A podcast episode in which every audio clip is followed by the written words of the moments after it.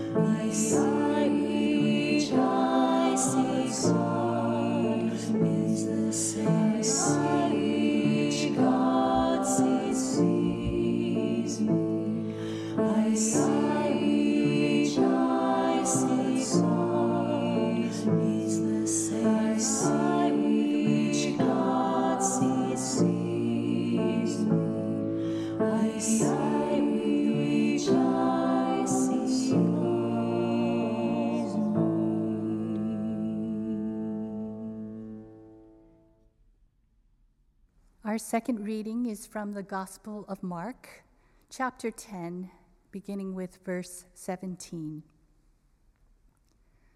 As he was setting out on a journey, a man ran up and knelt before him and asked him, Good teacher, what must I do to inherit eternal life? Jesus said to him, Why do you call me good? No one is good but God alone. You know the commandments you shall not murder, you shall not commit adultery, you shall not steal, you shall not bear false witness, you shall not defraud, honor your father and mother. He said to him, Teacher, I have kept all these since my youth. Jesus, looking at him, loved him and said, You lack one thing. Go, sell what you own, and give the money to the poor, and you will have treasure in heaven. Then come follow me. When he heard this, he was shocked and went away grieving, for he had many possessions. Then Jesus looked around and said to his disciples, How hard it will be for those who have wealth to enter the sovereignty of God. And the disciples were perplexed at these words. But Jesus said to them again, Children, how hard it is to enter the sovereignty of God. It is easier for a camel to go through the eye of a needle than for someone who is rich to enter the sovereignty of God. They were greatly astounded and said to one another, Then who can be saved? Jesus looked at them and said, For mortals it is impossible, but not for God. For God, all things are possible. Here ends the reading. My first memories of the text in Hebrews that was read earlier are from my high school class, Sunday school class. For some reason, this was a favorite passage of our youth leaders, the go to verse when we were having a serious conversation about being serious Christians. I was that kid who ate that all up, insufferably serious. And even though it's been many, many years since high school, I remember being in awe of these words. I remember the chills that went up and down my spine as this text was read, which spoke of the Word of God as living and active, a double edged sword slicing and dicing through our hidden thoughts, able to see past our words, past our actions, deep down to the very intentions of our hearts. I was in awe and truthfully, I was terrified. Did I really want my life to be an open book before the eyes of the living God? Because Hebrews 4 said this God could see all and could not be fooled. Here's the Holy One looking at us from on high with perfect x ray vision, who knew all the loves and all the lusts that lurked in the hearts of our high school youth group, who had the power to see all this with absolute clarity. It made me want to clean up my act big time. Did I really want God to see the junk in my heart? Uh uh-uh. uh My covetousness, my jealousy, my vanity, my petty thoughts? Then shape up, Sharon. Bring your A game to church. Be good. Be good. Which I suspect is the real reason that this was a favorite passage among the youth group leaders. Learning to be good is one thing, but learning to be free, learning to live in that expansive realm of God's love, so that we are transformed by this love from the inside out, that is quite another thing. Yes, the Word of God is living and active, an instrument used to discern and test our hearts. And yes, there is judgment on God's part, but the judgment is always, always in the service of love. Case in point here's this man in Mark 10 who comes running up to Jesus and straightway kneels before him, asking, What must I do to inherit eternal life? Now, this looks like a promising encounter.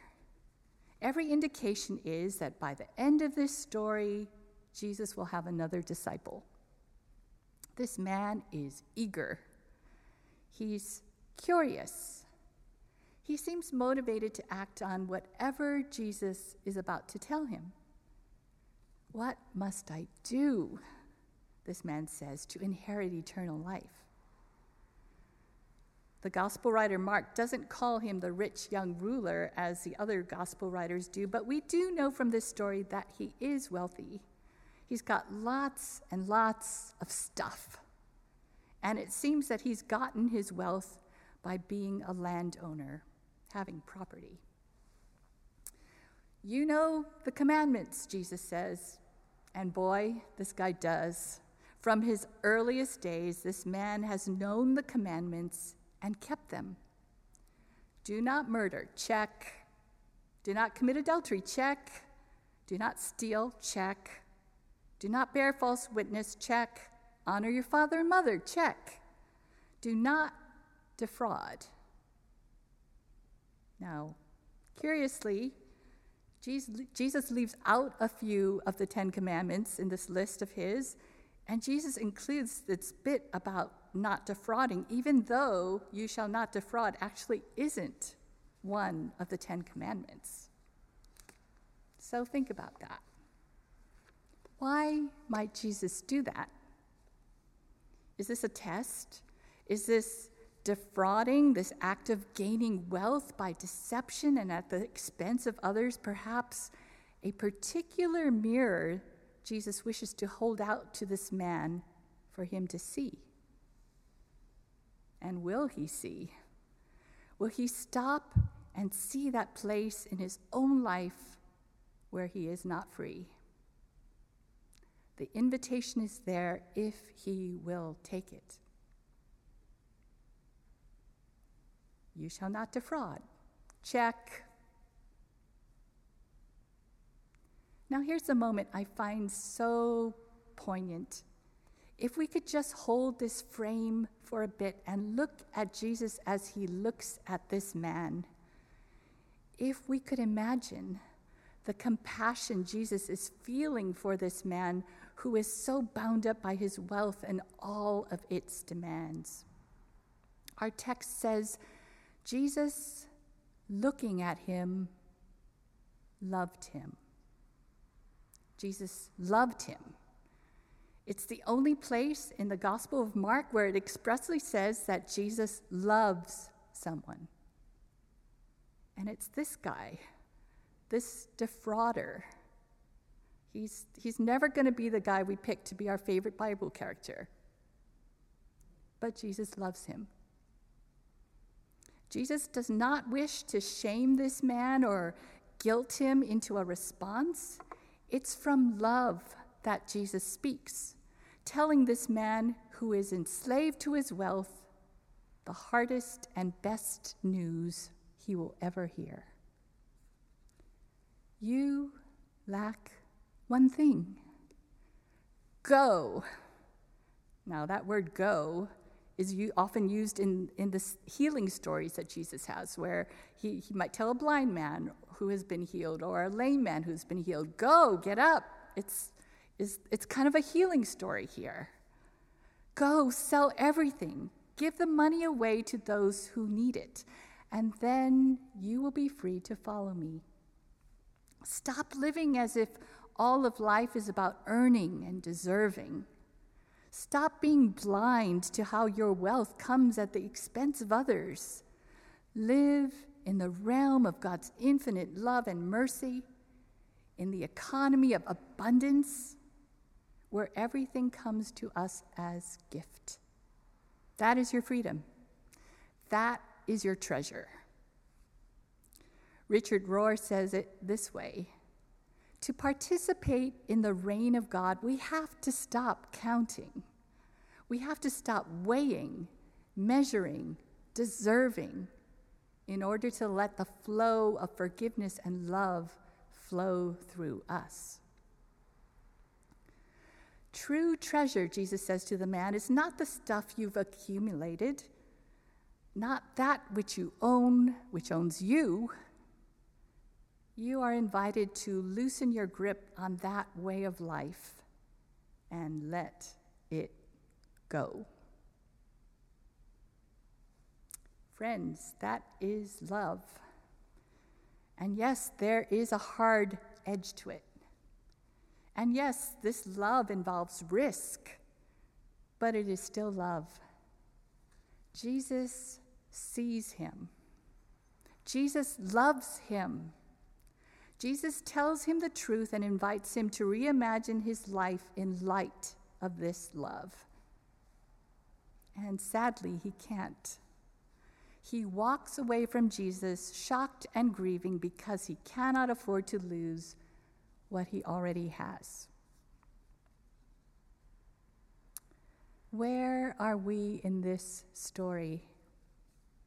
Where are we being invited to imagine our lives in new ways?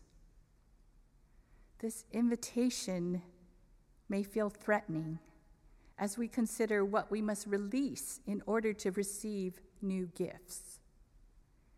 Still, is it possible to receive this invitation to newness, even with all its inherent risks and losses, as part of how we grow into love?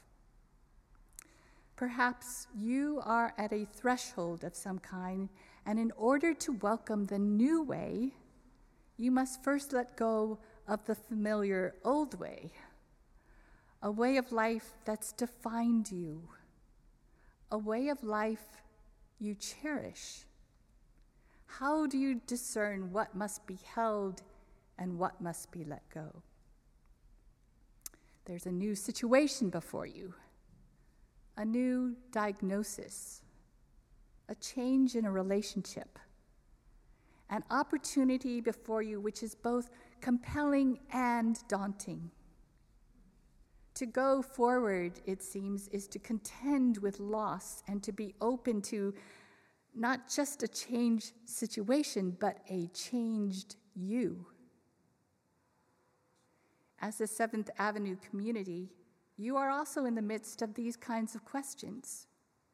You're looking back and taking stock, taking a long, loving gaze at what has defined you, while at the same time trying to welcome the Spirit to bring you into uncharted territory.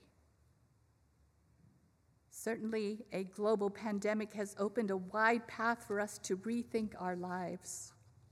We've had to stop our usual patterns. And in our stopping, we've gotten to see what we couldn't see when we were all moving blissfully and thoughtlessly along. We're more mindful now of our vulnerability and our connections as human beings, and that's a good thing. But we're also more aware, I would say painfully aware, of the deep divisions in our society, in our politics, in terms of race and wealth, and how baked in these divisions are in our nation's history and in all the systems and structures of our present day. Systems which again move, move blissfully and thoughtlessly along, unchecked, unstopped, until we stop and catch a glimpse of ourselves in the mirror and imagine what we could be if we were all healed and free. If love was part of the picture, Love that does away with all the othering we are so fond of doing. Love that calls out and calls us forward. The all seeing, truth telling, barrier breaking love of God. Maybe then we could loosen our grip in the way things are and begin to imagine what they could be. We might even begin to see what the kingdom of heaven is like and what we are like as we are made whole in the love of God. Because with God, nothing is impossible. This word comes to you today from a preacher who is having to learn this truth in real time. When I talk about looking back and taking stock, learning to let go of things I have cherished, things I've treasured in order to move forward, this is real for me. My husband and I were part of a church that we have loved for over three decades, and to this day we still love them. Our friendships were rich. We had done good ministry together. Dickie and I talked about growing old in that community and had even joked about setting up an old folks' home so we could live there in our later years and let the folks in the church care for us. And honestly, they would have. Pastoring that community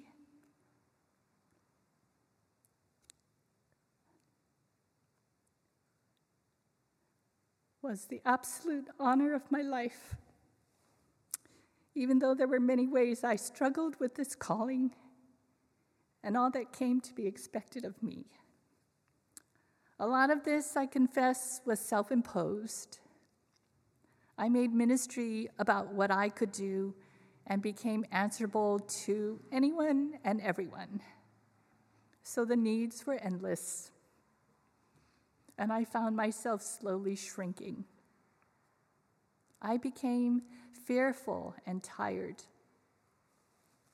I got terribly lost in the midst of trying to be a responsible pastor. And I know I was blind to my own flaws and failings as a leader because it was too hard for me to stop and consider a new path. Mercy came to me in the form of a hard stop. As a church, we experienced a hard stop. And I find, found myself in a place I hadn't been for a long time, with space to consider what it was that I really wanted, who I wanted to be, to listen in solitude for the promptings of God's Spirit who had heard all my groanings and my anguished prayers, and somehow, in the midst of the chaos, assured me that I was loved. Loved even if I decided to leave that community, that precious community.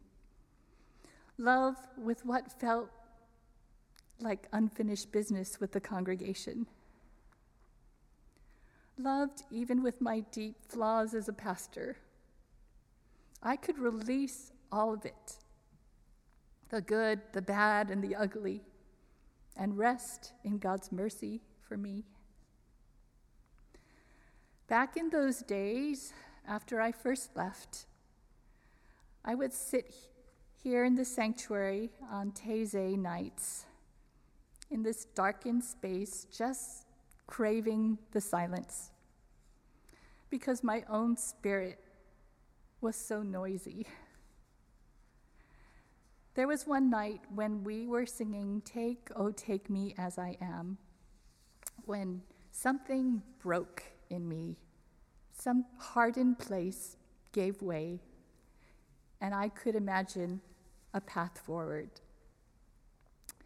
Not because I had a plan, I did not have a plan but because I was being invited into this astounding grace offered to me by a God who, in the words of the song, takes me as I am and summons out what I shall be. Want to close today's sermon with a blessing.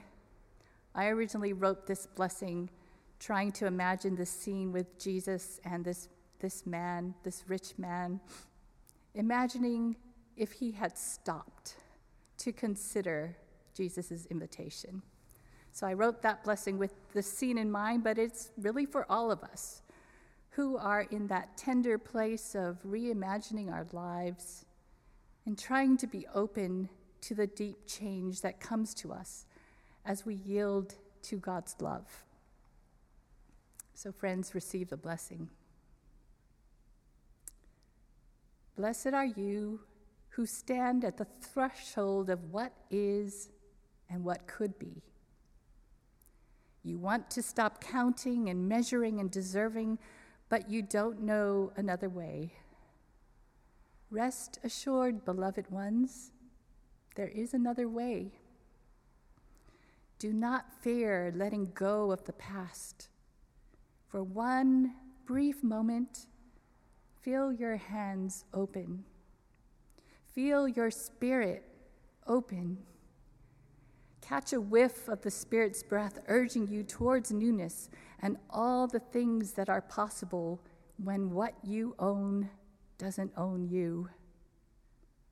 You are not your stock portfolios. You are not your resumes. You are not your failures or achievements. You are beloved. Blessed are you who are brave enough to stop, to stop in your tracks, to own your belovedness, to receive back the gift of your life, even as you grieve the losses. Blessed are you, having stopped, who can turn around and return the gaze of the God who has beheld you from the beginning of time and loved you. Amen.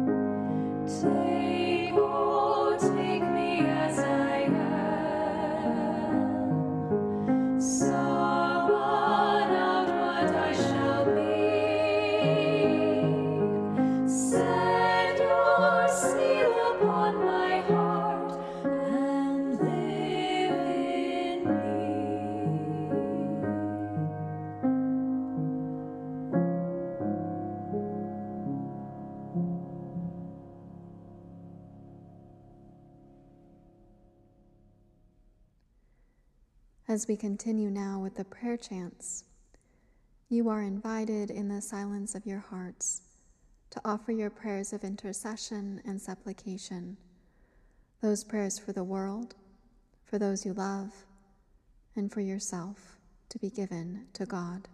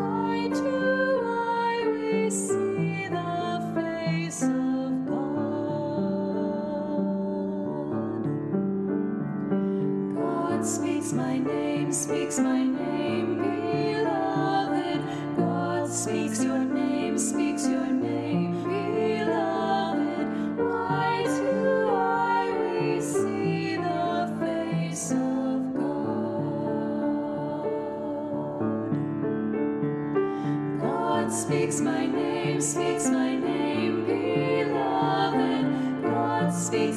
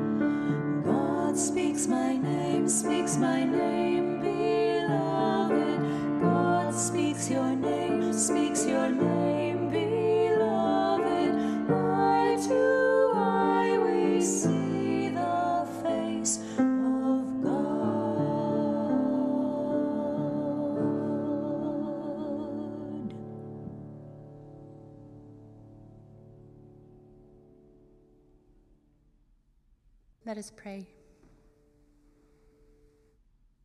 Holy One, you have seen us, spoken to us, and invited us to feast on your love. For all these good gifts, we give you our wholehearted thanks. Amen. Amen. Go from here, welcoming all that the love of God would make of you. Let your hands and your spirits unclench as you begin to open to the newness that is yours in Christ. And now, may the grace of the Lord Jesus Christ, the love of God, and the fellowship of the Holy Spirit be with all of you. Amen.